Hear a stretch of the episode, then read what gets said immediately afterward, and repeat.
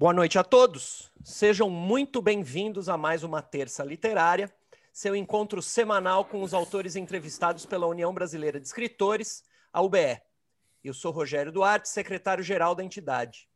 A UBE foi fundada em 17 de janeiro de 1958 e seus objetivos são defesa da liberdade de expressão, defesa dos direitos autorais e demais direitos dos escritores, difusão da cultura e democratização do acesso à informação.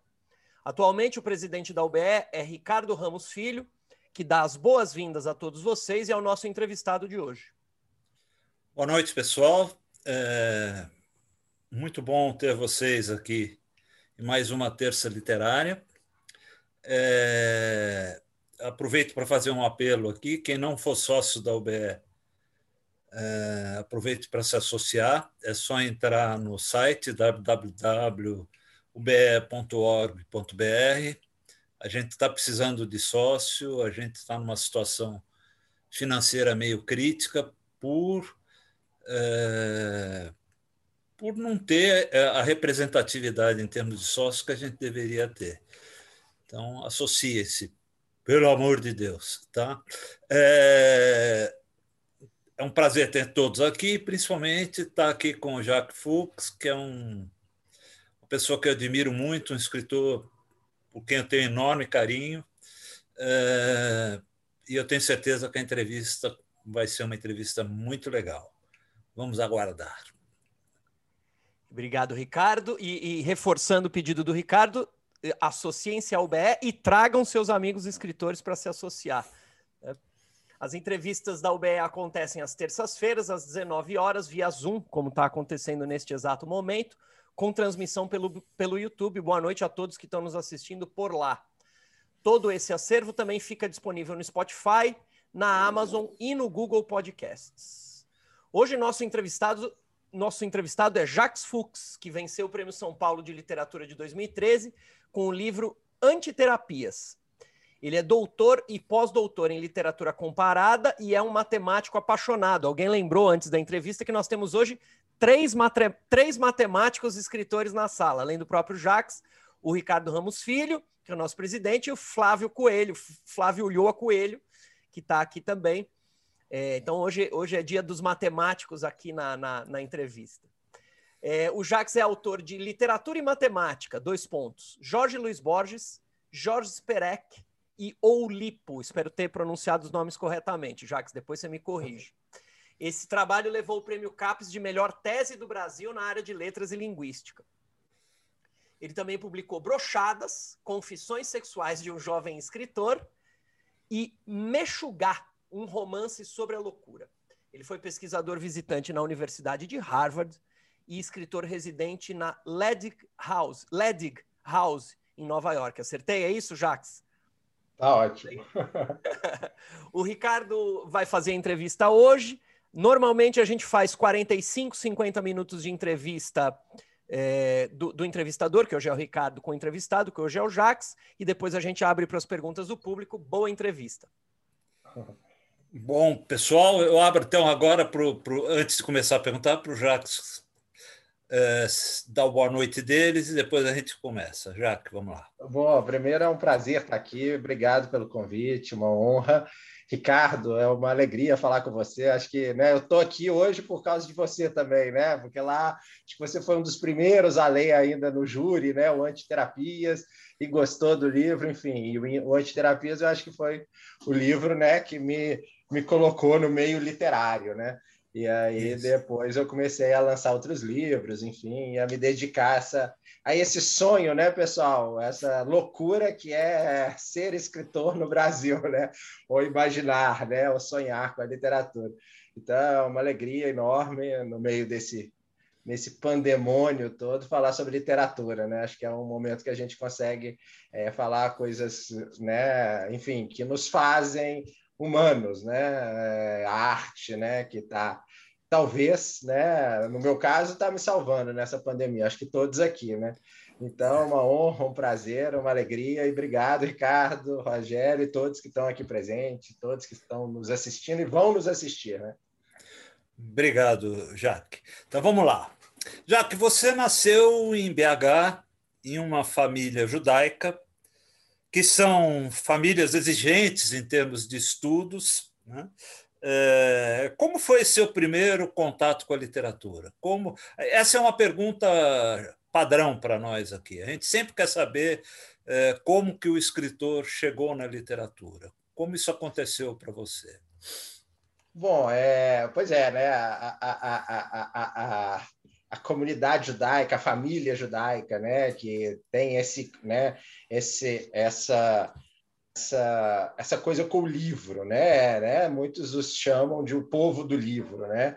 Então, eu acho que a primeira, o primeiro momento que eu achei que literatura, os livros eram interessantes, era, enfim, quando eu era pequeno, né? Meu minha família, né? Acho que todas as famílias têm suas questões, né? Dentro de casa, e meu pai simplesmente sentava na sala e ficava lendo um livro, né? Então eu achava que aquilo, né? A casa podia estar tá caindo, mas se meu pai estava sentado lá em outro planeta lendo um livro, aquilo devia ter algum algum algum, algum interesse, né? Alguma, alguma, coisa preciosa, algum encantamento, porque enfim, se você puder, né, de alguma forma sair um pouquinho da realidade e ter bons momentos e momentos, né, secretos, talvez, né? Aquilo tinha algum um algum certo mistério, né? É, e o mistério sempre, né? Porque acho que, né? Acho que deve ter gente aqui especialista em educação infantil, alguma coisa, né? Acho que se você ficar obrigando a pessoa a ler, a gostar de literatura, não vai dar certo. Mas se, se a pessoa, né, dá o exemplo, eu acho que que é muito interessante, né? E eu acho que essa coisa da família judaica também, Ricardo, assim, porque minha, né, eu, eu sempre cresci com essa ideia de que, sei lá, é, o super-homem, o Batman e o escritor estavam no mesmo grau de importância, sabe? No mesmo grau de importância e no mesmo grau de utopia, né? Eu, né? não imaginava que o escritor pudesse estar andando, né? No, no, meio das pessoas, assim como não imaginava que o Batman e o Super-Homem também estivessem andando, né? Então, acho que tinha algo de misterioso, algo de bonito, algo de encantador e algo de inacessível também, sabe, Ricardo? Então, uhum. eu acho que o livro tem, e, e, o livro tem isso tudo, né? Por né, nós como leitores também, né? Acho que por mais que você tente entrar numa obra, é, conhecer a obra, nessa né, toda essa área da estética da recepção, de alguma forma, é, né? Você está limitado pelas suas pelas suas questões, né, de entender ou não o livro, né? Então ele continua sendo um mistério, né? É, eu acho que é, quando a gente relê os livros a gente vê isso, né? Que a gente vai pensando, imaginando e vendo outras tantas coisas e às vezes as releituras são tão mais ricas do que a leitura, né? É, é outro livro, né? É outro livro. Você é outra pessoa, né? Eu né? acabei, na pandemia, eu reli pela sétima vez o Grande Sertão Veredas. Aí eu falei assim, puxa, agora eu descobri para que, que, eu, que, que serve a velhice. Porque quando eu for, né, quando eu tiver finalmente o prazer de ler na, na, na velhice esse livro, eu, pô, vai ser um outro encantamento. Quero ler ainda muitas vezes, mas é um outro livro. É, eu, é costumo, eu costumo dizer, já que eu, eu quero ficar bem velhinho assim, e aí pegar me porem debaixo de uma árvore, assim, com um livro, e eu ficar lá quietinho, lendo, e de repente alguém fala, Ih, esqueci o papai na, debaixo da árvore. Aí lá me pegar e tudo. Eu fiquei lá lendo o dia inteiro. É igual aquele monge lá na, na Índia, que, eles, é, né, que, ele tá, que ele ficou meditando tanto tempo que ele virou uma múmia, né? E até hoje os seguidores dele ainda acham que ele está lá meditando, né? Então não o perturbam, né? Que legal. escuta, Jaque, você, a gente tem muito em comum, né? Como a gente falou no começo, a gente cursou matemática, eu por medo, você por amor, né? É, nos formamos, fizemos doutorado em literatura comparada, também fiz, né? Migramos para a literatura, como foi essa passagem? Né? A matemática veio primeiro? É, eu acho que quando a gente é jovem, criança, pelo menos antigamente era assim, talvez hoje as coisas estejam mudando um pouquinho, sempre nos diziam que a gente tinha que escolher, né, a área de exatas ou a área de humanas, né? E eu acho que você, Isso. Ricardo, o Flávio também aqui, que estava aqui, talvez a gente não quisesse escolher, né? No meu caso, é. eu queria tudo, eu quero abraçar tudo, né? Até hoje eu ainda gosto de tudo, né? Outro dia eu fui na casa dos meus pais, peguei meus livros de física, que eu falei, vou voltar a estudar física, porque esse negócio é muito legal e eu esqueci física. Mas eu era apaixonado. Além de ser um bom aluno em matemática e física, eu sonhava com, com matemática e física, com as grandes descobertas, com os grandes paradoxos, enigmas, mistérios, né? mas depois eu vi que eu, que eu gostava mais das histórias matemáticas, né, dos mistérios matemáticos, e que eu poderia tratar disso na literatura, né, e é o que eu faço. Né? É, esse meu livro Mexugar, por exemplo, conta a história de judeus malucos. E aí eu vou atrás de alguns judeus malucos matemáticos, né? E aí eu conto a história deles, que realmente existiram. Então eu acho que a literatura te permite abraçar todo o conhecimento, né? É, é, enfim, né, viajar por todo ele e, e, e, de uma maneira talvez mais lúdica, né, Ricardo? Porque a, gente, dúvida, a gente não tem um compromisso né, com a demonstração do teorema, né, Ricardo? É, o Flávio, a gente sem o rigor, né? Besteira, sem, né, sem o rigor que tem, né? é, né? de, uma, de uma forma mais leve, mais, mais lúdica, né? É mais, é mais artística, né? Não que a matemática não tenha uma arte, mas talvez é, a literatura, pelo menos a meu ver, né, te dá uma possibilidade de uns passeios pelos bosques da ficção, como diz Humberto Eco, né? Uhum. Então, é, um, é, uma, é uma grande alegria. Então, acho que eu sempre gostei muito de matemática e física, ainda gosto muito, ainda me encanto. É, e gostava também da literatura. Então, acho que né, a, minha, a minha área, né, o meu doutorado, eu escrevi um livro que se chama Literatura e Matemática, né?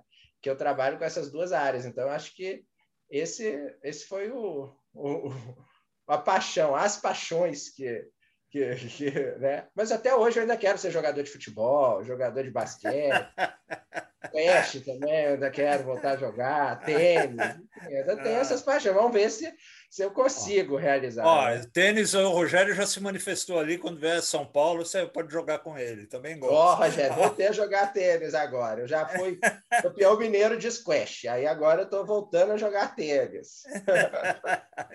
que legal. O, o, falando em tênis, né, Rogério, você deve conhecer talvez um dos textos mais bonitos e sagrados sobre o texto, né, sobre o tênis, né, que se chama Federer como experiência religiosa do David Foster Wallace. Se não conhece, Rogério, não conheço. hoje você tem um dever de casa. É o texto mais bonito de tênis disparado que existe. O Eu também David não conheço. Foster não. Wallace, vou, vou, o David vou, Foster Wallace ele foi, foi tenista, né? amador, hum. muito bom e ele largou o tênis. E aí ele, ele, durante quando ele trabalhava no New Yorker, né, quando ele escrevia aquelas matérias para o New Yorker, ele cobriu 2006 a final entre Nadal e Roger Federer em Wimbledon. E aí ele escreve Federer como experiência religiosa. Então ele fala sobre a arte cinética, que é uma das coisas mais bonitas, né? E, e no livro dele é, é, Graça Infinita, né? É, também é a história de um, de um tenista, tem muito a ver com a história dele, né? Então, uhum. para quem gosta de tênis, acho que vale a pena ler esse texto. Oh, que legal. Vou ler porque eu gosto, vou procurar. É... Em, em sua premiada tese, Literatura e Matemática, estou com um livro aqui, eu tenho esse livro ó, autografado pelo, pelo Jacques. Essa é a versão, a é, primeira versão, né? É, é, a versão ainda, é, ainda da Planalto, né? É, uma é, versão quase é, feita à mão, né? Porque depois é, saiu pela perspectiva, né? É. Então, esse livro eu tenho com você com dedicatória. É, o então, o matemática, literatura. Esse é o novo, a, a versão ah, é? nova. Ah, é bonito perspectiva. Também. Bacana, e a perspectiva não costuma fazer umas edições tão bacanas assim, né? Tá, tá bonita essa, tá bonita. Eles estão melhorando. É. Então, é, nesse livro, é, que foi publicado em 2011, que é uma tese né, de, de doutorado, né? A tua tese de doutorado. Logo, eu vou aproveitar para tirar algumas dúvidas que eu tenho. Eu li o livro, então, é, logo na introdução, souber, né? é, é uma arguição, né? Logo na introdução, é, você afirma que quanto maior o conhecimento de recursos técnicas e conceitos matemáticos, é, maior a potencialidade da escrita segundo contraintes, que é, é constrangimento, né? a tradução é restrições, né? É, e maior a possibilidade de utilização de recursos ficcionais. É, soa meio estranho pensar nisso em termos de escritores, né? É, você conseguiria explicar isso rapidamente? Assim, o que, que você está querendo dizer com isso? É, isso foi, na verdade, uma, a tese que eu defendi de alguma forma, né? Porque eu, eu, eu, falei, por exemplo, né? Se a gente estuda a obra do Borges, acho que todo mundo aqui gosta, ou, né? Ou, ou, ou fica perdido no Borges, né? Eu leio o Borges, acho que foi o Borges que me trouxe para para literatura, né? Quando eu li com 15, 13, 14 anos, eu li e falei assim, não estou entendendo nada, mas ao mesmo tempo isso aqui é maravilhoso. Não, e principalmente e, estudar literatura comparada sem estudar o Borges não dá, é. né? Faz falta. É, o Borges, qualquer contista, qualquer romancista é. tem que saber, tem que, é. né, tem que ler. E aí eu li, sei lá, com 13, 14 anos, não entendi nada, me encantou aquilo. É, tem 30 anos que eu leio Borges, tem 30 anos que eu continuo sem saber, mas ao mesmo tempo me encantando cada vez mais. Mas quando eu li com meus 14, 15 anos, 16, eu falava assim: esse cara aqui está falando de matemática, mas assim, não tinha a menor ideia como, por quê, como, se era possível, se eu estava viajando. Por que, que esse cara está falando de matemática? Né? E aí eu comecei depois a estudar e vi que, de fato, né, o Borges ele começou a estudar na década de 40, né, teve um livro que foi um best-seller na época que se chamava Matemática e Imaginação, é, em que se fala dos enigmas, dos paradoxos, da questão do infinito, né, que era uma coisa, né, que é uma coisa muito, muito trabalhada em todos os textos praticamente do Borges. Ele vai lá, né, dar uma viajadazinha no infinito, né? E aí, enfim, depois eu conheci esse outro grupo, né, que se chama Olipo, que é o grupo de literatura potencial francês, que, que coloca matemática dentro da literatura. Né? Por exemplo, a gente conhece um soneto. Um soneto tem uma estrutura matemática, né? são dois quartetos, dois tercetos. Né? E aí, qual que foi a ideia, né, Ricardo? A ideia foi falar o seguinte: bom, se você consegue entender esses recursos matemáticos que tem na obra do Borges, que tem na obra é, do, dos escritores olimpianos, que é o Jorge Perrec, que é o Ítalo Calvino, que é o Marcel Duchamp, por exemplo, é, ou o próprio Cortázar, né, no jogo da amarelinha, que muitos conhecem, se você entende o engendramento matemático, aquilo cresce, né? É, da mesma forma que se você lê um texto né, como esse, do David Foster Wallace, sobre a arte cinética, e aí ele vai atrás daquela beleza grega dos corpos e da, né, da Olimpíadas, se você sabe mais essa busca pela perfeição, do Da Vinci, da estética do corpo, você vai né, receber melhor esse livro. Então, a ideia, por exemplo, Lewis Carroll, o livro Alice no País das Maravilhas é um livro de lógica, pessoal. É um livro que foi, é um livro né, que o Lewis Carroll, que era professor de matemática e lógica, escreveu para uma menina chamada Alice, para dar esse livro de presente para ela, para ensinar matemática e lógica. Então, se você conhece é, os recursos matemáticos e lógicos do Alice no País das Maravilhas, eu acredito, Ricardo, que a, que a literatura cresce, ou pelo menos a sua recepção dessa obra cresce assim como uhum. Borges. Então, essa que foi esse momento meu, né? Mas não inviabiliza, né? Se a pessoa testa matemática, a pessoa não quer saber de matemática, você vê que o, o Alice das Maravilhas é um dos livros mais lidos da história, né? Uhum. É, Borges, né? Continua sendo estudado em todas as áreas e as pessoas podem ou não saber que ele trabalhou com, com matemática ou não. E eu acho que essa que é a beleza da literatura, né? É, se você né, conhece mais o tema, você sabe que o cara está falando, né? Ou não. Então, eu acho que é isso que eu exploro também na, na minha, na minha parte né, dos meus romances, que você tem. Eu sempre acho que você tem uma hierarquia, né? Então, você tem uma história básica, mas à medida que você conhece, você vai abrindo né, novos ramos, né? Então, tem vários níveis de leitura. É, você pode ler o Grande Sertão Veredas como um bang bang, né? como foi traduzido pela primeira vez Estados, pro, pro, nos Estados Unidos para o inglês, como um bang bang no sertão. Né? então, as primeiras críticas que saíram ao Grande Sertão Veredas falando que aquilo é regionalista.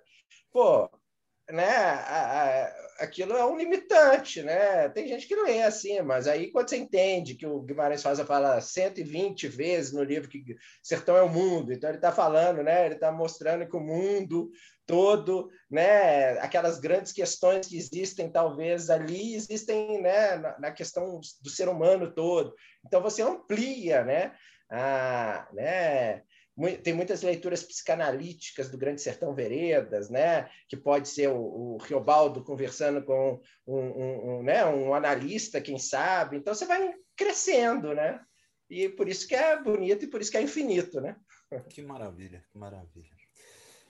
É, bom, vamos, vamos, vamos indo para a literatura, né? Vamos começar pela ordem com Antiterapias, que é o livro que me apresentou a, a você estava no júri e foi um livro que eu li com um prazer imenso, né? E uma das coisas que me chamaram a atenção na época, né? o, o Antiterapia, gente, foi um livro publicado em 2013 que ganhou o Prêmio São Paulo de Literatura para autor estreante, não foi? O... Foi, foi, menos foi. de 40 anos. Naquela, ah, naquela época ainda tinha menos de 40 e mais de 40. É. Né? É e uma das coisas que me chamaram a atenção na época era a verdade com que o narrador se colocava. É né? esse aqui, ó. É esse aí. É, é, capa interessantíssima também. É, é a, a, a, verdade com que o narrador se colocava. Né? A gente acaba se afastando da ideia de um texto ficcional, né? até é, pelo fato do, do narrador ser também Jacques. Né? É, foi proposital.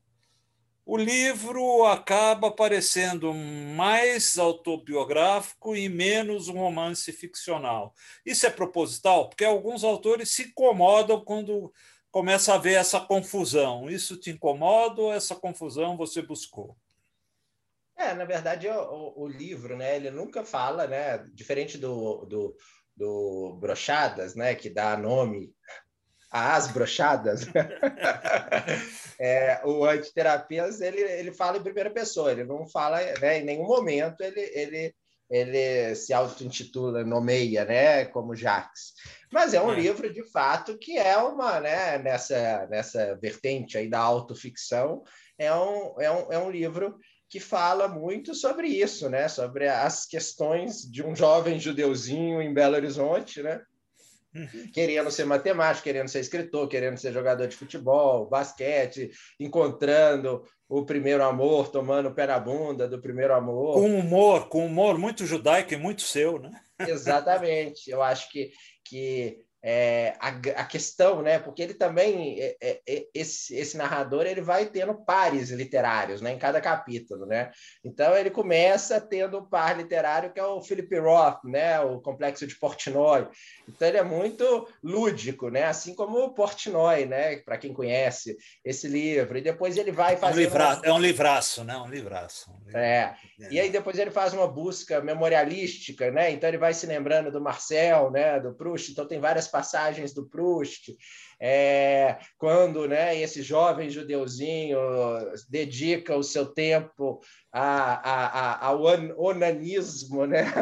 judaico, né? ele está acompanhado sempre também do Bloom, né? do Joyce, né? que também fala muito disso. Então ele vai, ele vai, apesar dele falar da vida dele, ele não fala da vida dele solitariamente, ele fala a, da vida dele como um par literário. Então você encontra várias citações sem aspas é, de grandes textos, né, de grandes livros, que tem toda essa questão do, do, do né, da, de uma teoria, de duas teorias, né, uma teoria do Borges, que é o, o Kafka e seus precursores, né, é, porque, por exemplo, as pessoas leem meus livros, esse livro meu em particular, e, e muitas vezes não conhecem, sei lá, é, esses é, ecos, né? Não ouvem esses ecos. É, né? E eles vão ouvir esses ecos a posteriori.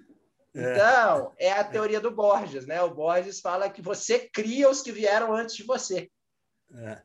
Então não existe essa questão da influência, ele inverte. E o, o Olipô fala de plagiários por antecipação, né? Então estão uhum. plagiando antecipadamente também. Então tem essa, essa ideia no Antiterapias, né? E é um livro que tem toda essa questão do humor, né? Essa questão do humor também é uma questão assim muito delicada na literatura, né, Ricardo? É, nessa literatura que se faz hoje no Brasil contemporâneo, enfim, que tem que ser muito séria, é, porque muito é, fluxo de consciência, né? Muito, é, muito problemas sociais, uma literatura engajada, né? E a literatura não uhum. necessariamente, é, né? Precisa ser isso. Existem muitos bons livros que são assim, mas existem livros que não têm esse compromisso, né? É, vocês veem, né? Tá, o Felipe Roth, que talvez. O próprio Borges nunca teve esse compromisso. É, o Borges, né? E o próprio Felipe Roth agora tentando ser cancelado, né? É, tem, é. muitas lutas para o cancelamento de um dos maiores escritores é, né? do, do, do, do século XX. Enfim, e o Borges brinca com isso, né? O Borges brinca com a literatura, com a própria literatura, né? É, eu sempre brinco com meus alunos, com o pessoal, porque você pode falar qualquer mentira, mas quando você abre aspas, parece que você está dando uma certa, é, uma certa autoridade. Então, se tem uma aspas, puxa, então é verdade. Então aconteceu. Então, aspas é um recurso literário, assim como o ponto, assim como a vírgula, assim como qualquer outra coisa, né? E a aspas ainda tem esse, né, essa, essa autoridade. Eu acho que tudo isso é literatura. Então, Antiterapias, ele, ele é esse livro que fala né, sobre esse jovem judeuzinho, mas fala sobre a literatura, se colo coloca esse jovem judeuzinho no meio da literatura, da literatura judaica, da literatura francesa, é, de todos os escritores que o, o formaram. E, e, e, esses momentos né, é, não são únicos, eles são compartilhados com outros escritores da, da, da, da, da, da, da literatura. E esse livro é muito legal, porque ele foi traduzido para o hebraico. Antes da pandemia, eu estava lá em Israel lançando ele, né? Olha que legal. É, e, e, foi traduzido também para o espanhol no México. E aí eu também fui lá na, lançar na Feira de Guadalajara. E é muito legal como, assim, outras culturas vão lendo, né? É, uhum e, e, né, e, fazendo outras referências. Outras leituras, né? Outras leituras. A própria tradução é muito legal, porque é, esse livro ele tem um glossário no final. Na época eu coloquei um glossário. É porque ele está traduzido em quem? Em hebraico ou Edith? Não, está traduzido em hebraico. Hebraico, tá. É, aí o glossário em português é diferente do glossário em, em hebraico, que é diferente do glossário no México. Então, cria-se uma rede né, que vai aumentando, né? E uhum. às vezes tem coisas que o, o, tradutor encontrou que eu não encontrei. Eu acho isso legal, sabe? Às vezes eu leio. Uhum. né? Daqui uns 12 anos eu termino a minha leitura do, do antiterapias em hebraico, né? Aqui está escrito. Olha, você, você, você lê em hebraico? Eu leio em hebraico assim, né? Hebraico tem um problema que você precisa, quando você é alfabetizado, você tem as vogais. Uhum. E aí, de repente, eles tiram as vogais fora. E aí você não consegue mais ler. Então, eu sou tipo uma criança de quatro anos de idade. Tentando ler, sabe? Sei, Mas é muito divertido. Aí tem um glossário no final também, que eu acho legal. Enfim, uhum. acho que são muitas leituras. Legal. Escuta, agora vamos para Brochadas. Né? Em Brochadas, Confissões Sexuais de um Jovem Escritor, da, saiu pela Rocco, né? 2015. Né? Você fala de um tema tabu para a masculinidade, com a mesma verdade de sempre, né? E o, o seu humor característico, né? Que é um humor muito teu, né? É... E novamente o ficcional se confunde com, com o real, né? É... Eu acredito ter sido muito divertido, embora difícil, falar sobre o tema. Eu estou certo, Jaco? É, na verdade, eu não, não, sei se eu poderia falar isso aqui com vocês, né, Ricardo? Mas é, esse livro é inspirado nas histórias dos escritores da UB, né? Que foram me contando as brochadas dos escritores. É, é, né? O Rogério, o Ricardo, É, então, eu, na verdade, assim, eu só compilei. É, é, é, é quase que um, um, um, documento de reportagem, né? Exatamente. É, verdade, um, eu psicografei as brochadas dos escritores da UB, né? E aí, hum. enfim. Então eu tô, né? Não tenho nenhuma culpa no cartório. Né? Mas a grande questão, eu acho que, que, que os meus livros, eu, eu, eu, penso neles, né? Os meus romances, que eles foram é, gestados ao longo de muitos anos, sabe? Então, o Antiterapias, enfim, foi a minha vida toda, até os 33 anos, né? E eu me lembro também que lá com uns 20 e poucos anos, eu me lembro de ler, é, né? O Mal-Estar na Civilização, né? O Mal-Estar do, do Freud, né? Mal-Estar na Cultura, tem duas traduções. E nesse mal-estar da, da civilização, Ricardo, tinha um pé de página. E o pé de página do Freud era o seguinte, que, enfim, quando a gente, é, né, quando os homens né, eram mais macacos, ficavam se cheirando, então uns cheiravam os órgãos sexuais dos outros, né? Como os cachorros fazem, não sei o quê. E aí eles sentiam atração ou não, né? Pelo, pelo, pelo órgão sexual, pela, pelo cheiro da pessoa, né? E aí o que, que acontece? Quando a gente levanta, né? Quando a gente levanta, a gente né, é, recalca o cheiro, porque o nariz fica muito longe do, do órgão sexual da outra pessoa e privilegia a visão. A visão, então, a gente se sente atraído pelo olhar, né? Começa a dar. A, a, a, né, o, né, as pessoas se encantam por isso, né? E aí eu falei, poxa, e quando vai para a cama? Quando vai para a cama, o cheiro aparece. Então tem hora que que essas coisas você não consegue esconder. Então aí estava o mote do livro, né? E aí eu comecei a estudar, juntei muitas coisas, sabe? Por exemplo, o Santo Agostinho fala sobre brochadas, né? Porque antes do Santo Agostinho ser santo, ele era o Agostinho do rock and roll, né? E aí tem uma parte do livro dele que ele fala: "Ah, eu não entendo, porque muitas vezes quando eu estou super né, excitado, o meu Agostinho não me acompanha. Então, ele fala sobre isso, Montaigne fala sobre isso. É, do século XIII, né, pessoal, até o século XVII, XVIII, é, na França, isso eu estudei, eu tenho os documentos, tudo, né? Porque o que, que acontecia? É, né, pela religião católica, o que Deus une, o homem não pode separar, não é isso? O casamento é, é eterno. Só que né, se a pessoa é, né, a mulher, o único, no único caso que a mulher podia é, pedir anulação do casamento era alegando que o cara era broxa. Só que aí tem os tribunais da, da impotência na França. Como que eram esses tribunais? Porque a mulher acusava o cara, mas o cara tinha podia se defender, né? Podia lá, né, dar uma de Osmar Terra lá, falar um monte de merda, né? Mas aí é, ele, ele ia lá na frente de três padres e tinha que ficar animado. Se ele não ficasse animado na frente desses três padres, ele podia pedir que o, que o processo dele subisse para o STF da época. E, e, o STF na época ele tinha que qual que era, né? Como que ele podia ser, é, né? Não, não podia, né? Receber a, a alcunha de broche. Ele tinha que transar com a mulher dele na frente é, é, da galera. Só que não era só transar. Eles tinham três termos em latim, né? Ele tinha que elevar, inserir e emitir. Se ele não fizesse nenhuma dessas três coisas, ele era considerado, né? É, o, o casamento. Incapaz. Incapaz. E aí você vê os documentos, pessoal. Os documentos são engraçados, porque aí o cara começa a escrever, né, o escrivão lá, fala: a mulher alegou que o senhor está usando o dedo. Porque ele tinha, porque a mulher era virgem, né? Porque se ela estava. O, o, primeiro.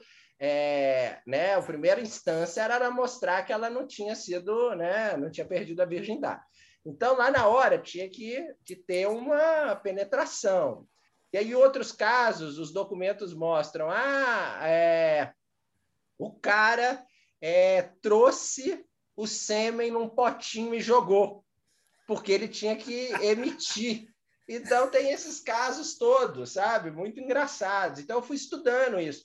É, então, ele é um, né? É, eu brinco que é uma Ilíada da impotência. Então, eu falo de todos os autores, É o próprio é, Hemingway, né? Tem umas conjecturas que falam que o ferimento de guerra dele foi esse, né? Da impotência, por isso também que o levou ao, ao ato lá final. Você tem o próprio Joyce, né? Então eu vou atrás de todas essas questões, sabe, Ricardo? Embora todos, os, pareça... todos os escritores da UBE, né? Todos os escritores da UBE, né? Então, embora o livro pareça né, muito engraçado, né? É, que é, né? Mas ele é muito sério também, eu acho, né? Eu, é, eu, eu acho que tem é. muita teoria ali por trás, né? É uma delícia, é muito gostoso de ler, é um livro muito legal. Bom, é, deixa eu ir agora para continuando na ordem, eu vou para o é, é, é Mexugar, né? Que fala. Mexugar, isso. Mexugar. É, a respeito do Mexugar, um romance sobre a loucura, já saiu pela José Olímpio, 2016, então aí você já estava na Record, né? Já, tava, já tinha ido para a Record, né? A querida escritora Cinta Moscovitch, que é também judia, escreveu né, é, escreveu: um dos assuntos que mais divertem e preocupam os judeus, e, e não os judeus de todo o mundo, é, sem sombra de dúvidas, a loucura do louco. É, o Meshugá, que dá título a esse novo romance de Jacques Fuchs, a maluquice judaica essencial, além de envolver alguns termos clássicos, neurose, hipocondria, mães invasivas e superprotetoras, etc. Também fornece matéria para ironia autodepreciativa, que é a base do humor desse povo. Valendo-se da ficção com mão firme, Fuchs apresenta um rol de personagens tão geniais quanto desnorteados.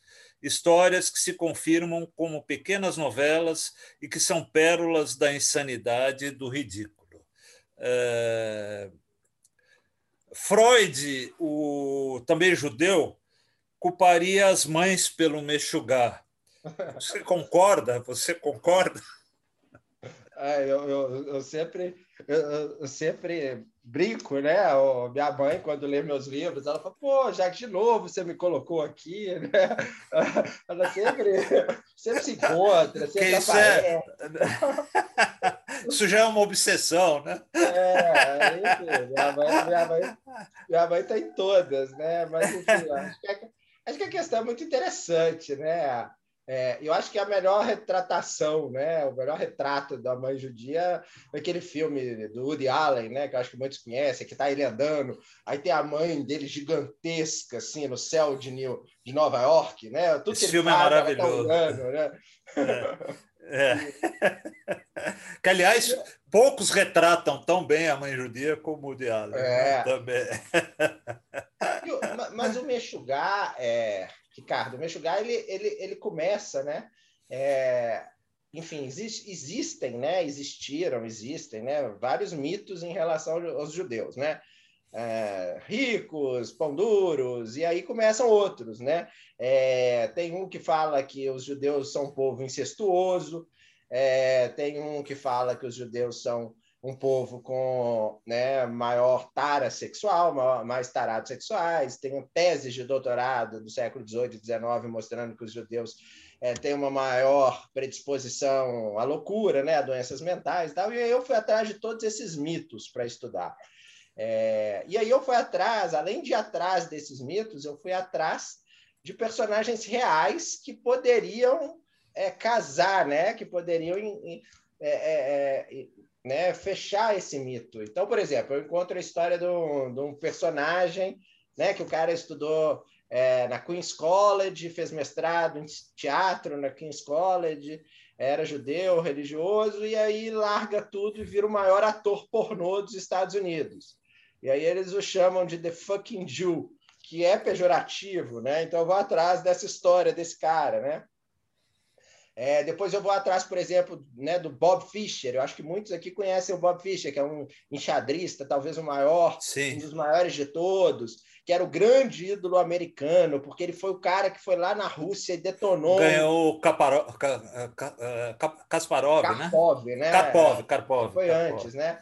É, é. E aí ele, enfim, ele virou um grande ídolo americano, foi o cara que ganhou mais dinheiro com xadrez na época. E era o ídolo judeu também. Ganhou mais do que o Mequinho, né? Ganhou mais. É, muito mais. e aí, quando ele volta, em 2000, ele desaparece do mundo, perde o título mundial sem nem jogar, desaparece e tal. E em 2001 ele aparece de novo quando as torres gêmeas caem, né? O Bin Laden explode as torres gêmeas e ele aparece numa rádio nas Filipinas falando que foi a melhor coisa que o homem fez, que tem que acabar com os Estados Unidos e tem que acabar com os judeus e não sei o quê. Então, ele dá uma pirada, né? Eu vou atrás dessas histórias. Então, o Meshuggah, ele, né? Eu, é, é, até bom, o Meshuggah é até interessante para saber se a pessoa leu ou não, porque como todos os meus outros livros, de alguma forma, têm humor, a pessoa fala, não, eu li o Meshuggah e rachei de rir. Eu falei assim, é, então você não leu, porque o Meshuggah é só sobre tragédia, né? Porque, é. assim, todos os personagens é, né, enlouquecem, né? A loucura, de longe, ela é, ela é engraçada, mas quando você entra na loucura de uma pessoa, né, quando ela está vivendo em dor, em neurose, em, em né, perseguida, é, angustio, angustiado o tempo inteiro, é muita dor. Então, esse personagem, esse narrador do Meshuggah, ele entra né, na cabeça desses personagens. E esse livro também ele é muito. Ele fica nesse meio caminho entre ficção e não ficção. Né? Na época, por exemplo, Cristóvão Tesa publicou uma resenha desse livro falando que era um livro de não ficção. Eu achei muito bom, né? porque, enfim, os, os, detalhes são tão biográficos que parece que é, uma, que é, que é um livro de não ficção, mas, na verdade, o narrador entra na cabeça desses personagens. Né? Alguns, por exemplo, suicidaram. Então, esse personagem, ele entra, né? existe a narração do cara antes dele cometer esse ato. Então, é ficção, né? de alguma forma. Mas eu acho que fica misturando e, né, e tentando explorar essa questão judaica. Esse livro foi traduzido para o italiano. E lá na Itália, é, eu acho que ele está fazendo mais sucesso do que aqui, o que é bem é. interessante, né?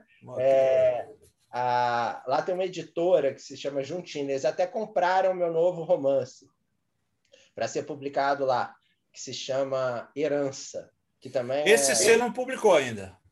O Herança era para ter publicado agora, no, durante esse né, a pandemia. Não publicou. Você segurou para. Pra... Na verdade, eu não, né? A editora. A editora. Mas aí acho que deve ser publicado no final desse ano.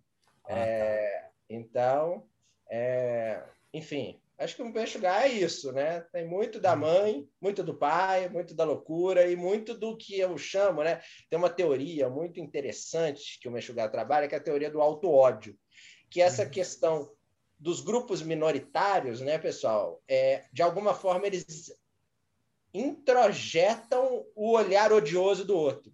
Então, por exemplo, vocês se lembram daquele filme é, do, do, Tarantino, é, como que ele se chama? Jungle Unchained, né? Não sei se vocês se lembram que o Samuel L. Jackson ele faz aquele papel daquele negro que é, é, que é o que é um. É, racista, é um, né? É racista, é, super é. racista. Então, o que acontece é que algum, né, essa teoria do, do auto-ódio, é, esses grupos minoritários acabam por odiar o próprio. A si próprio. A si uhum. próprios. Né? Então, esses judeus que aparecem é, no, no, no Meshuggah são todos esses judeus que acabam se odiando. Né? O, o Bob, o, Bob, o Bob Fischer, um outro que era religioso, que se chama Daniel Burros, que fez bar mitzvah, que era religioso tal. De repente, ele cria o partido nazista e vira membro da Ku Klux Klan nos Estados Unidos. Né? Até que um dia descobrem a história dele publicam na Times que o cara, o, o, presidente do partido nazista, fundador do presidente nazista, né? Que os Estados Unidos pode isso de liberdade de expressão, né? É, uhum era judeu. Então vocês imaginem o que, que aconteceu com ele, né? É, eu tinha uma pergunta, mas só para agilizar, eu ia falar agora sobre o Nobel, né? Que é o livro de 2018, mas para registrar, para quem quiser ler, eu recomendo, né? É, saiu pela José Olímpio também em 2018, né? É, mas eu vou porque estou vendo que Está quase na hora de eu encerrar.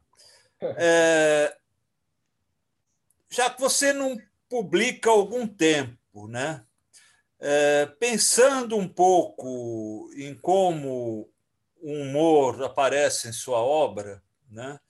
É, talvez não no Mexugá, mas na, no, nos outros livros, né?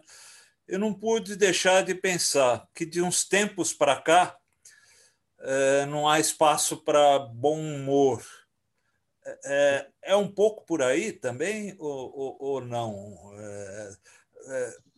Você de 2018 até agora que você acabou de dizer, né, que tem o teu livro que a editora segurou por causa da pandemia, mas eu acho que cabe, tá? Mais difícil escrever. É, para mim, assim, para mim tá.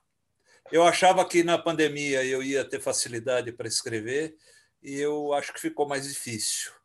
É, como foi para você?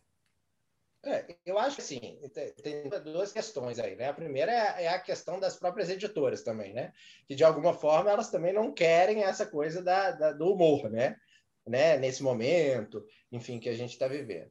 E particularmente, né? É, eu acho que, enfim, esse momento catastrófico, quando começou a pandemia, eu tentei até escrever sobre a pandemia, mas eu falei, não, isso aqui eu só vou escrever daqui muitos e muitos anos, né? Quando sair é, da emoção, né? É, quando a gente puder entender alguma coisa, né, do que, que aconteceu.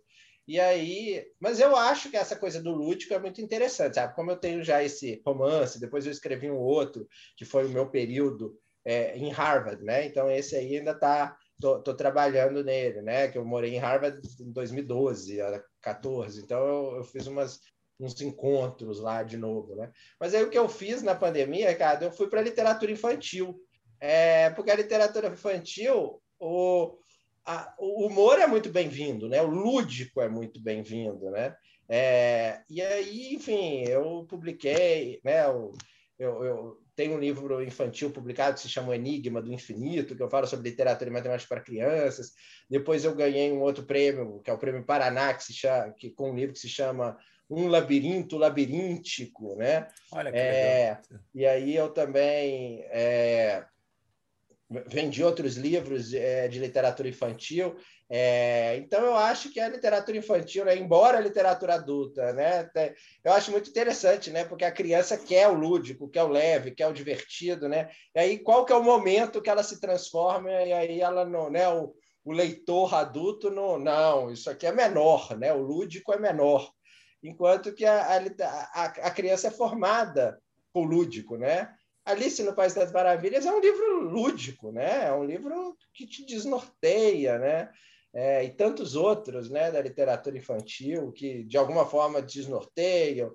É, então, eu acho que a, na pandemia eu fui atrás da literatura infantil, sabe, Ricardo? Que legal, que bacana.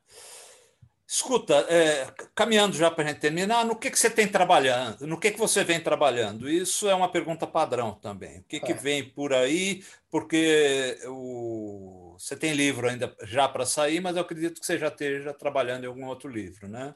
É, esse ano, se tudo der certo, sai a publicação, a reedição agora maior, numa outra editora, a, o Antiterapias, porque o Antiterapias está esgotado né, já há muito tempo. Sai esse novo romance que se chama Herança. O Antiterapias vai sair pela, pela Zé Olímpio. Não, vai sair agora. Eu fui, tem uma outra editora é, que eu publiquei o meu livro infantil que se chama Positivo, né? Que é esse ah, é Positivo é. lá do Paraná?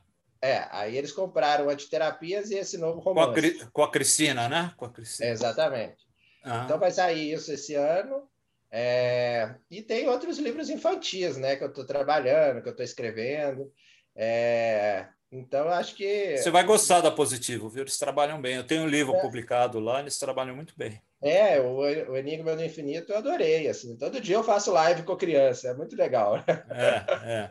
Das escolas que leram meu livro, aí eu, ah, que beleza tal. Cheio de perguntas. Teve uma aí que me perguntou, porque eu, eu cito Borges, né? E aí, quando eu cito Borges no Enigma do Infinito, eu falo do Aleph. E o Aleph fala daquele objeto furta-cor. Aí o, cara, o menino, na primeira pergunta que ele fala, o que é um furta-cor? Aí eu...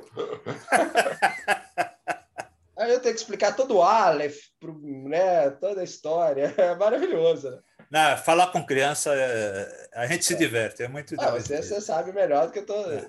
Né, você já conhece esse, é, esse é. mundo muito melhor, né, Ricardo? É muito gostoso. É, última pergunta. É, matematicamente, há solução para o Brasil ou só na literatura? É, eu sempre brinquei assim que os, os, matemáticos que tinham que tomar o poder, né? A gente pode fazer uma chapa, né, Ricardo? É. Eu Flávio, né? Mas o Brasil, puxa, que, que loucura, né? Eu dou aula de metodologia científica na faculdade também, né? Ah, é? Aí, enfim, é um momento que, né, talvez a disciplina que, né, ao longo da história não tenha servido para nada e hoje talvez seja a disciplina mais importante, é metodologia científica, né? Porque eu estou falando sobre ciência, eu estou falando o que, que a gente pode confiar. Beleza, que tem três estudos que falam é, sobre a cloroquina, mas tem 200 e outros mil estudos publicados nas revistas que têm né, a maior credibilidade. Enfim, a ciência também é política, mas, enfim, é, né, a, ciência, a gente pode mostrar matematicamente também, né, Ricardo, como que a, a, qualidade e a expectativa de vida mudaram. E por que, que mudaram? No nível econômico, também por conta das vacinas. Né? Se não se vacina, né, a, a, a expectativa de vida, vida cai. Então, a gente mostra isso. A pessoa, né, enfim, se ela não quiser... quer enxergar, não quer enxergar e paciência. É, enfim. e é muito interessante, né, o argumento da, da ciência, né, o método, da, no método científico que hoje está sendo jogado, né, no, no, no lixo, né? No lixo. Jaque, obrigado. Foi muito legal conversar com você. Obrigado. E eu vou agora, eu vou agora passar para o Rogério, senão ele me mata aqui. Porque tem, eu vi que a fila tá grande aí de pergunta para você. Tá bom? Prazer, obrigado. Obrigado. Já que você já viu que a minha, a minha fama eh, não é muito boa, né? Eu, eu... que eu, eu, faço aqui a, a mediação das perguntas. Vamos lá. Temos, por enquanto, quatro inscritos para perguntas. O primeiro é o Paulo Mauá. Bom, já que você, já que você é um matemático, né? Essa pegadinha com seu nome deve ter sido um inferno a vida inteira. Né? é, Jacques, você falou de matemática e, e, se deu tão bem entre as linhas de literárias, né? Gosto muito do seu texto mesmo. E você nunca teve matematicamente relacionado com música, tendo o Clube da Esquina aí na sua esquina? Você nunca escreveu uma letra ou, ou escreveu e não chegou a passar para um músico? Qual é a sua relação? Já que você falou de matemática, eu como engenheiro também sei é, é, como funciona a, todas as métricas, né, dentro do texto. Eu brinco muito com isso também. É, você nunca trabalhou com música? Você nunca escreveu uma letra para alguém, alguma coisa? É, não, eu, eu, eu admiro, eu sou encantado. É, é, agora, velho, eu comecei, parei por causa da pandemia, mas eu comecei a estudar violino, que eu acho lindo, né? Aquele negócio de violino, não sei o quê, mas eu sou completamente limitado, né? mas eu acho maravilhoso, né? É, agora não, é engraçado assim, né? Poucos musicistas, né? Aqui, na, aqui em Belo Horizonte, convivi com muito pouco, muito, muito ah, pouco. que coisa. É, então, assim, minha família também não tem ninguém que, que, né? Mas eu tenho um certo encanto, encantamento com o violino, sabe? Porque também o violino, né? Historicamente também é um, é um, é um, é um instrumento judaico, né? Porque era o único que eles conseguiam carregar na, nas fugas, né? Nas diásporas. Então, eu, eu, eu, eu, tenho um encantamento, né? Essa semana eu estava até falando com meu pai que eu assisti no YouTube um luthier fazendo um, um, um violino, aí mostrando todo o processo do luthier. É maravilhoso, né? É um, puxa, né? meses e meses, né? E, e, né, é muito lindo o processo, mas é, letra de música não, sabe? Paulo? Nunca, nunca te chamaram, nem você quis escrever, nem assim, ah, vou escrever um, uma letra de uma música é, e vou passar para alguém. Nunca me chamaram e eu também nunca procurei, sabe? Ah, é. Mas, mas eu me atraio muito com, por grandes letristas, né? Tem gente que fala essa música é legal, fala, ah, mas essa letra é, é, é, feia, né? Lugar comum. Agora, quando tem uma, uma letra requintada, bonita, misteriosa, é, né? Eu acho interessante. É, eu acho, como você falou, principalmente quando a gente lê ou ouve a música a primeira vez e não entende, aí que ela fica mais fascinante, né? O exemplo que você é. deu de Borges é, é, é isso. Fiquei muito feliz de conhecê-lo pessoalmente e obrigado por ter vindo aqui. Tá bom? Ah, o prazer foi meu. Obrigado, Paulo. Obrigadíssimo, Paulo Mauá. É, Jax, tem bastante gente lá no, no YouTube. Cássia Janeiro, que é nossa diretora, Renato Muniz, que está sempre com a gente, a Maria Mortati, que também é da nossa diretoria, todo, todo mundo mandando boa noite. A Laura Campos, ela diz que adorou Antiterapias, é, é sua leitora, e ela pergunta se você pode falar um pouquinho do seu novo livro. É, então, o Herança, né, que vai sair em breve, é um, eu estudei todos os diários de, né, de, de sobreviventes é, do, do, Holocausto, né? Vai na mesma linha, né? Então existem vários diários. acho que o diário mais famoso, que não é sobrevivente, mas é diário, né? De jovens, de crianças, é o diário da né? Que tem até essa polêmica toda, né? Atualmente da Anne Frank, né? É, e na mesma linha dos diários da Anne Frank, você tem uns, mais uns de, que sobreviveram, que a gente consegue ler, é, que foram publicados ou que tem nos arquivos, a gente tem mais ou menos uns 30 é, diários. Tem da Ruth Kaká, é, tem outros de jovens, né? Muitos é, morreram durante o Holocausto. Então, eu peguei todos esses diários e escrevi um diário é, de, uma, uma, de uma menina de 14 anos que viveu no gueto de Lodz, que é um gueto, né, que é o segundo maior gueto, né? Você tem o gueto de Varsóvia, que todo mundo conhece a história, e tem o gueto de Lodz.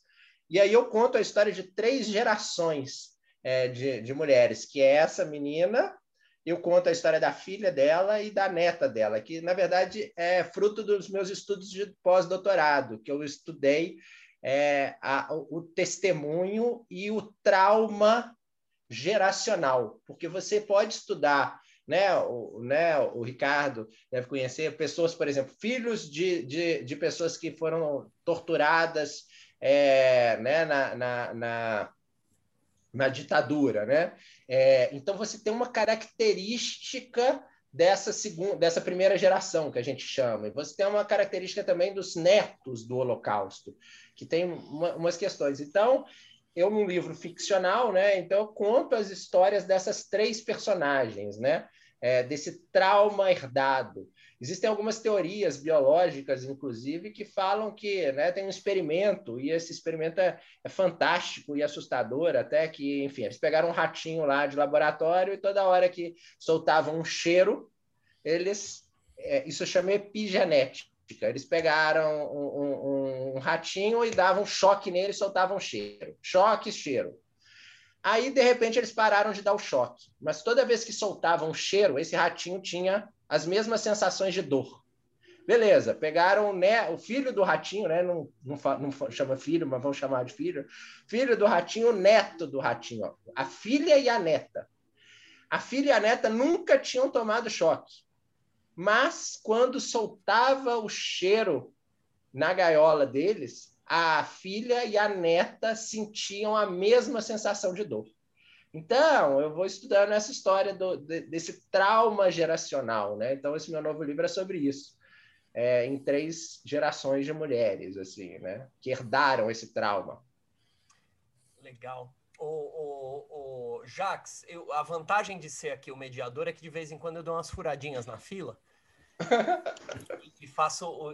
Eu queria aproveitar isso que você falou a respeito da, dessa memória né, do Holocausto e queria saber se tem, eh, se, se você é um leitor de literatura israel, judaica em geral, israelense especificamente, se isso tem influência. E se você conhece um compositor que eu adoro de música israelense, que é o David Broza. Nossa, aí você falou, viu? Olha, o David Broza é da minha não, eu fui em show dele, a gente adorava o cara, porque eu morei em Israel, né? O show, o nosso... show dele em Massada, aquele, aquele CD é uma coisa espetacular. É. o, o, David Bros é um escritor que ele tem, ele é espanhol também, né? A, a família dele é espanhola e israelense. E ele tem um, um gingado latino tal, mas enfim, eu adorava, assim, durante a minha vida, quando eu morava em Israel, a gente ouvia só David Brosa, sabe? E aí, ele veio uma vez em São Paulo, na, na Hebraica. Hebraica, eu fui nesse show. Eu também estava lá, lindo, né? que legal. Aí ele fez até uma live aí, ele tem feito umas lives na, na pandemia. Legal. E, e de literatura israelense, você tem, tem escritores preferidos? Ah, eu adoro, nessa pandemia eu reli um que eu acho que é um dos melhores livros de todos, que se chama De Amor e, de Amor e Trevas, né, do Amos Oz. Amos Oz. Recomendo para todo mundo, que é um dos livros mais lindos. Acho que o Amos Oz se você lê esse livro, você já, né, puxa, porque é, é a obra-prima do Amos Oz. É um puta é, escritor, é um puta escritor. É, é, incrível.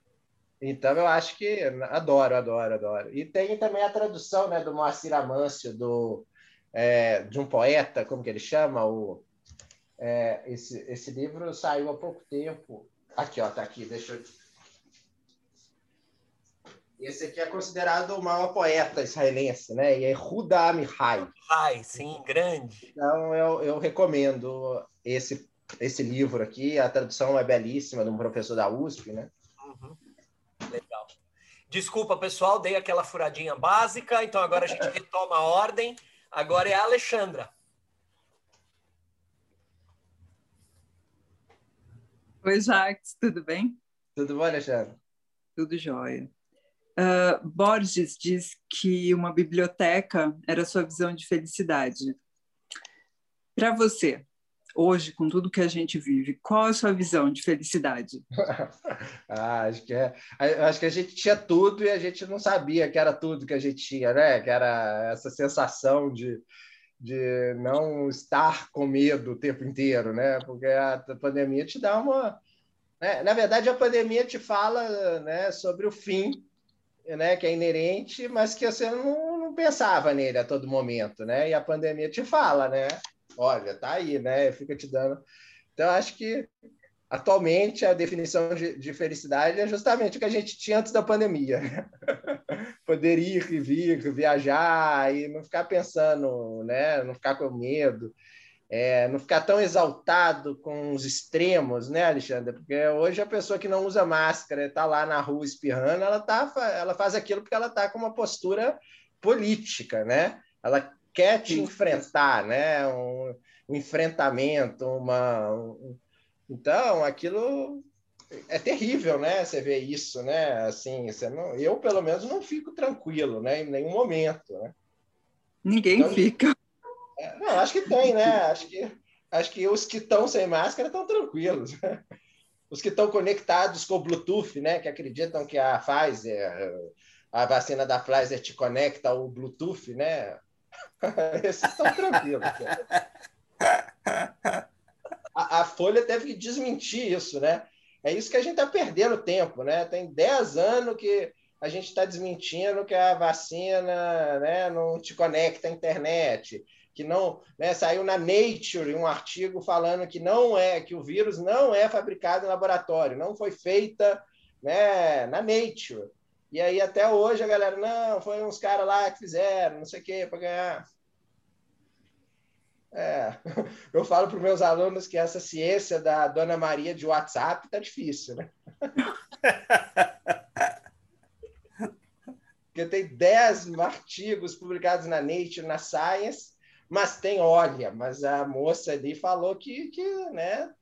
O moço ali falou que funciona. É complicado. Legal. Obrigado, viu, Alexandra? Obrigado, Alexandra. É, pessoal, se eu não estou enganado aqui, então a gente tem. Se, se, por favor, me avisem se eu esqueci de alguém. A próxima é a Raquel, depois o Flávio, depois tem uma pessoa do, do YouTube. É isso aí, né? Se, se, eu me esqueci de alguém, por favor, escrevam lá. Raquel, por favor, sempre com a gente aqui. Raquel, acho que desde o comecinho está sempre com a gente. Desde o comecinho, é. firme aqui. Boa noite a todos, boa noite, Jax. Eu queria fazer umas pontuações é, sobre dois assuntos. O primeiro, literatura e matemática. Quando a gente ouve essa expressão, vem à mente Malbataan, o professor Júlio César Melo e Souza. Queria que você é, tenha assim, algum fascínio pelo o homem que calculava. Depois, na literatura infantil, o Monteiro Lobato também tem um livro interessante sobre o estudo da matemática. É, eu me lembrei que o poeta Álvaro Pacheco tem também alguns poemas sobre matemática, sobre leis da física, do universo, muito interessantes. E quanto ao Guimarães Rosa, é... eu acho que deu uma cortadinha na Raquel, foi isso? Foi. Acho que ela congelou. É. Ô, oh, pena. É, as três situações, Raquel. três personagens, né? Raquel. É... Oi. Desculpa te É que deu uma congelada, a gente perdeu o que você estava falando. A gente perdeu a pergunta do Guimarães Rosa. Pode fazer de novo? E agora, descongelou? Agora descongelou. descongelou. Quer dizer, estamos ah, te ouvindo, então, mas a imagem está congelada. Mas pode fazer. Não sei o que, que foi. Tem uma coisinha azul aqui girando. É, acho que a conexão dela está tá instável.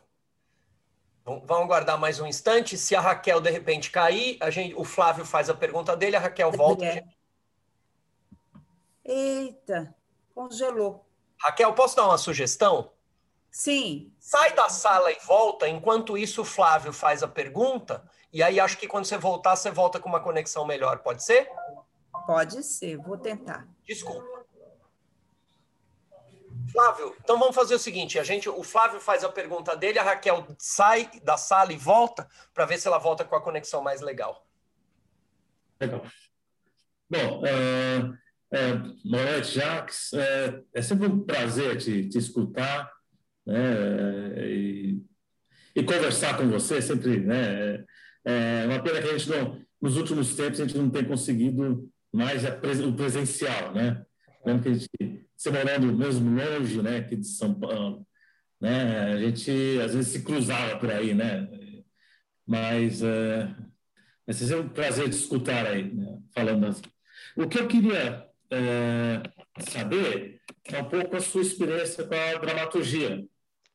Eu sei que você... Eu lembro de um videozinho que... Videozinho, vou dizer que é só pelo tamanho, né? né, né outra, é, em que você em que foi feito uma é, filmado uma história sua, um conto, alguma coisa assim. Eu lembro de ter visto é, você ter mencionado isso, não sei o que, mas nunca vi o, o vídeo mesmo. Ah, não? Né? Eu vou te mandar. É... Alô? Oi, tá me ouvindo? Tá, agora estou. Isso. Ah. Então, é, quem sabe um pouco disso? É, na verdade, Flávio, prazer, né? A gente vai trocando figurinhas e espero trocá-las novamente pessoalmente, né? Uhum. Esse texto que o Flávio está falando, pessoal, é, é eu, uma vez eu escrevi um livro e aí fiquei uh, meses e meses trabalhando nesse livro. Aí eu, depois que eu fui ler, né? Depois da um ano escrevendo o livro, eu li o livro e falei assim, Jacques, parabéns, esse livro é uma porcaria. e aí né, resolvi jogar fora o livro inteiro, só que eu falei, tem uma página que eu gosto, uma página do livro eu gostava. E aí, é, minha ex-namorada, que era uma atriz, eu mostrei esse texto para ela, ela adorou também, aí eu falei, vamos tentar fazer um, um curta, né, fazer alguma coisa com esse texto, né. E aí um professor da Universidade de Boston gostou também desse texto, e aí a gente combinou de fazer um, um texto, né, um, um curta. E aí o texto se chama Ménage à Trois. E aí o curta virou Menage Literário. A gente lançou o livro. Esse livro foi lançado esse ano, sabe, Ricardo? Se chama Menage Literário. Então o livro ele tem é, o meu texto que se chama Menage à Trois. É, ele tem um ensaio crítico do professor da Universidade de Boston que se chama Jacques Fuchs, um Pierre Menard tropical e no final tem o DVD ou então o link. Eu posso mandar, eu vou mandar para vocês da, da UB é, o link do, desse curta. E esse curta é, Flávio, é um curta né, uhum. que fala sobre a questão literária, que é muito interessante, porque eu atuo nesse curta como se fosse o autor, né, vendo uma cena se passando, tem um outro ator que faz o meu papel, mas num determinado momento, essa atriz que está representando uma personagem do, do, do, do, conto, ela sai e vem questionar o autor. Que, que coisa é essa de você me retratar assim? Tem uma cena que ela fala que eu acho muito bonita, que ela fala assim: eu não sei se eu ficaria mais incomodada, porque essa essa atriz, ela inclusive ela era minha, minha namorada, né? E ela tá com brochadas na mão. E ela fala assim: que história é essa de você retratar suas ex-namoradas aqui? É, e aí ela fala assim: eu não sei se eu ficaria mais incomodada de você me retratar como eu sou ou me retratar como eu não sou. É um dilema né, literário. Então, esse, esse curta eu mando para vocês. Ah, é, para quem quiser, ou que alguém, se alguém quiser comprar esse livro também, tem né, nas livrarias. É, saiu pela editora Relicário, que é uma editora bem legal, né? Que agora, inclusive, não sei se vocês viram, eles vão publicar, ela vai publicar a obra completa da Marguerite Duras. É, enfim, é, e aí, nesse meio texto, também tem uma entrevista dessa atriz comigo, né? E é muito legal, porque o, o professor da Universidade de Boston mandou esse, esse, esse vídeo, esse, esse, esse, esse filme também, esse curta, está em três línguas, em espanhol, inglês e português. E aí as pessoas nos outros países estavam falando, não, gostei muito desse, desse, desse curta, esse ator aí é muito bom. Aí o Rodrigo, não, mas ele não está atuando como um ator. Ou pelo menos a gente não sabe. Aí tem um warning, sabe, Flávio? No começo do, do, do... A atuação do Jax não é uma atuação, ou pode ser. Então, eu acho legal quando precisa ter um warning, o, o, o, né? porque é ficção né? também, né? enfim. E, e tem muito a ver com esse texto, Rogério, do David Foster Wallace, Federer has a has religious experience. Então, é, para quem quiser, eu vou mandar para vocês o link. E aí, quem quiser também comprar e ler o texto, enfim, tá aí. É, eu lembro do. O, eu, eu, lembro que você, você publicou no, no Face um making off disso daí, mas eu depois nunca eu perdi a história, né? Então nunca, nunca soube se, se tinha se o making off tinha chegado até o final ou não, ou se era o making off, né? não sei. Não sei se, é, e aí, mas vamos saber que tem aí, eu vou comprar com certeza. E... Não, é, e, é, na, no YouTube tem o making off, tem a trilha sonora e tal, mas o, o link é, eu posso mandar para vocês, ou pode comprar o livro, enfim. É, é. Vale tudo. É, com certeza eu vou comprar o livro. Tá? É, é o objetivo é ganhar cane, mas a gente ainda não ganhou cane. Bom, já tem o Nobel, né? Mas. Já, já ganhei o Nobel, agora falta ganhar cane. Oscar, né? Legal, é um prazer. Obrigado, Flávio. Obrigado, Flávio. Raquel, vamos tentar agora. Agora você está de volta, vamos ver se a conexão ajuda. Isso, vamos ver, porque toda vez que eu vou falar cai a conexão, impressionante. Mas então, eu estava perguntando sobre a leitura do Malbataan, do homem que calculava, eh, se na sua infância você também leu Monteiro Lobato falando sobre matemática. Comentei do poeta Álvaro Pacheco, que tem poemas sobre matemática, e o Guimarães Rosa, que eu noto muito nele, o número 3, a presença sempre de número 3, três citações, um triângulo, três personagens, é, é, tudo, se a gente for perceber é, a estrutura matemática dos textos, nós vamos encontrar muito o número 3, que é um número é, perfeito. Isso quanto à matemática. E quanto aos diários que você pesquisou, para escrever sobre pessoas é, que, que viveram o drama do Holocausto, eu me lembrei do livro O que os cegos estão sonhando, que é da professora Noemi Jaffe, com a mãe dela, Lili Jaffe, é, que foi libertada de Auschwitz. E ela é um livro com as duas vozes, e ela contando a mãe sobre a sua experiência e a filha como tendo herdado essa história se você conhece, se você pesquisou, seria isso. Ah, obrigado, Raquel, é um prazer reencontrá-la, né? A gente já também já trocou algumas figurinhas. Sim. É, bom, sobre o Malbataan, eu, eu já li, né? Gostei, gostava, né? Mas o que eu acho, assim, o Malbataan ele fala sobre matemática, né, Flávio? É um livro que é um livro de, de, matemática e não é um livro de literatura. Então, eu acho que o que eu me proponho a fazer, de alguma forma, é um pouquinho diferente. Mas eu, eu gosto muito do Malbataan. É, o Monteiro Lobato, eu me lembro dos, acho que é os 12 ou 11 trabalhos de Hércules, né? Tem a aritmética da Emília, a aritmética da Emília. A, a aritmética da Emília também, eu adorava, né? Achava que era sobre mitologia, principalmente, eu achava genial aquilo, né? É, o poeta eu não conheço, vou procurar saber. É, o Guimarães Rosa, sim, né? O Guimarães Rosa é todo místico, né? Então ele tem muito dessa questão cabalística, né? De, de, de, de, das letras, dos, né, da linguagem. E o livro da Noemi, é, na verdade, são três vozes, Raquel. É, é, a, é a Noemi, a mãe, o diário da Lili, e ainda tem a filha né, da Noemi, que é a. esqueci ah, o nome sim. dela, Leda Cartum, Cartum. É, então, são três vozes, é bem interessante. Eu até já escrevi um artigo acadêmico sobre é, esse livro da Noemi, que eu acho bem, bem interessante. É, quer, então, quer dizer que ele estava na pesquisa também. Não, é, eu li todos esses aí, todas essas questões aí, mas esse livro eu gosto bastante, sim. Tá certo, Jacques. É, abraço obrigado. grande. Obrigado, Raquel. Um abraço.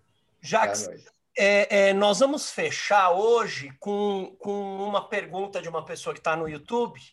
é que não tem o nome da pessoa, ela, ela é, eu acho que é uma página do YouTube e a pessoa responsável está acompanhando a nossa entrevista e a página se chama Inventários Poéticos.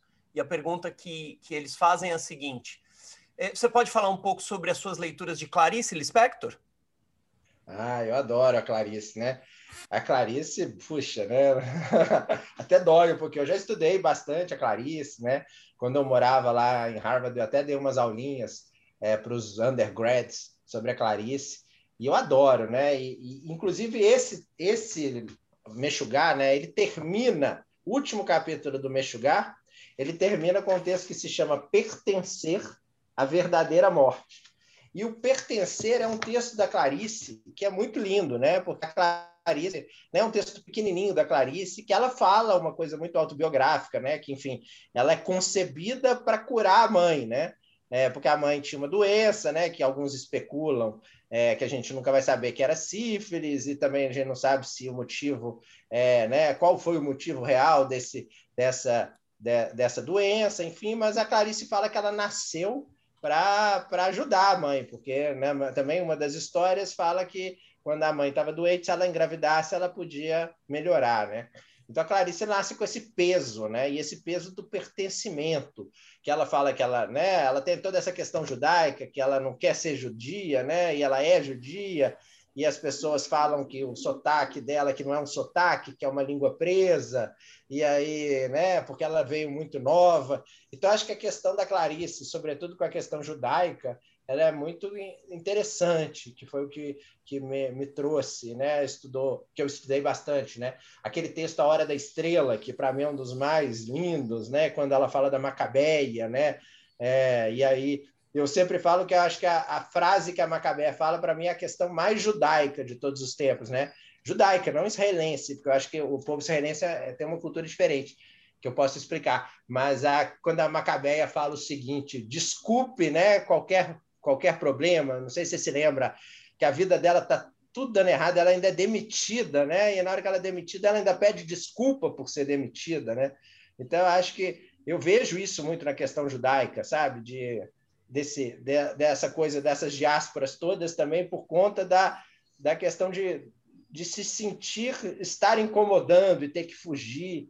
É, né? Israel, é, é, ele nasce com outra questão, né? A questão de um país forte que, né, que é para brigar com todo mundo mesmo, né? Eu acho que Israel não é melhor nem pior do que nenhum país, né? Embora os olhares estão muito voltados para Israel, mas é um país que comete crimes é, como todos os outros, né? Enfim, outra questão. Mas a Clarice, puxa, aquele Paixão segundo GH, né? Aquilo é. O que, que é aquilo, né? É, a Hora da, da Estrela, as crônicas. Poxa, Clarice é um, um mundo, né?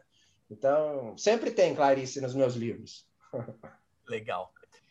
É, então, é, eu vou fazer o seguinte: acho que as perguntas aqui no, é, no bate-papo ninguém mais. É, lá na, na, no YouTube nós encerramos. Eu vou te pedir um instante, Jax, só para eu dar uns avisos aqui para o pessoal. Aí o Ricardo se despede, você se despede também, a gente fecha. Ricardo, uma pergunta. Eu acho que a gente não tem ninguém confirmado para a semana que vem, então estamos encerrados, é isso?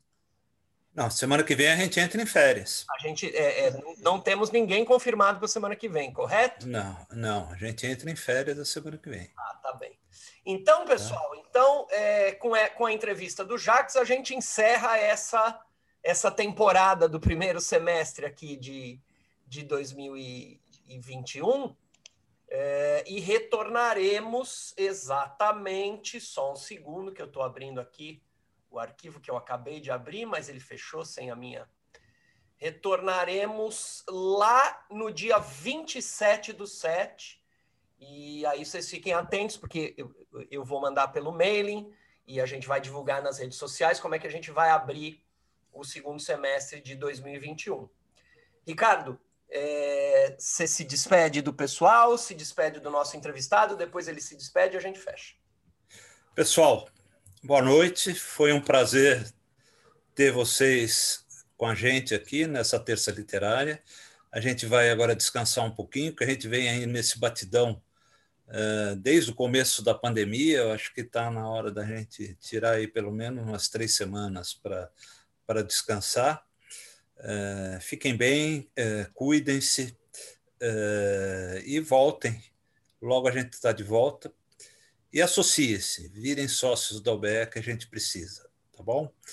É, um beijo para todos vocês e obrigado por aparecerem estarem conosco é, sempre, todas as terças-feiras. Já foi um prazer estar com você, foi. Estava realmente com saudade de te ver, a gente fazia tempo que não se falava. É, foi uma entrevista deliciosa, tenho certeza que o pessoal gostou. Muito obrigado. Poxa, foi um prazer, Ricardo. Obrigado pelo convite, obrigado a todos, pessoal. É, enfim, obrigado pelas, pelas histórias pro brochadas, né, pessoal? Agradeço. Mas, enfim, foi um prazer e uma alegria. Seguimos, né, na nossa luta literária, né? Vamos, vamos que vamos. Muito obrigado, Jax. Então, em nome de toda a UBE, eu te agradeço por estar aqui com a gente. Foi muito bom, muito divertido. E a todos que estão aqui também agradecemos. Voltaremos lá então no final de julho. É, vamos descansar um pouquinho, mas vamos voltar com, com, uma agenda bem, bem legal e outras novidades de internet eh, no, no, no segundo semestre. Tá bem? Uma boa noite a todos.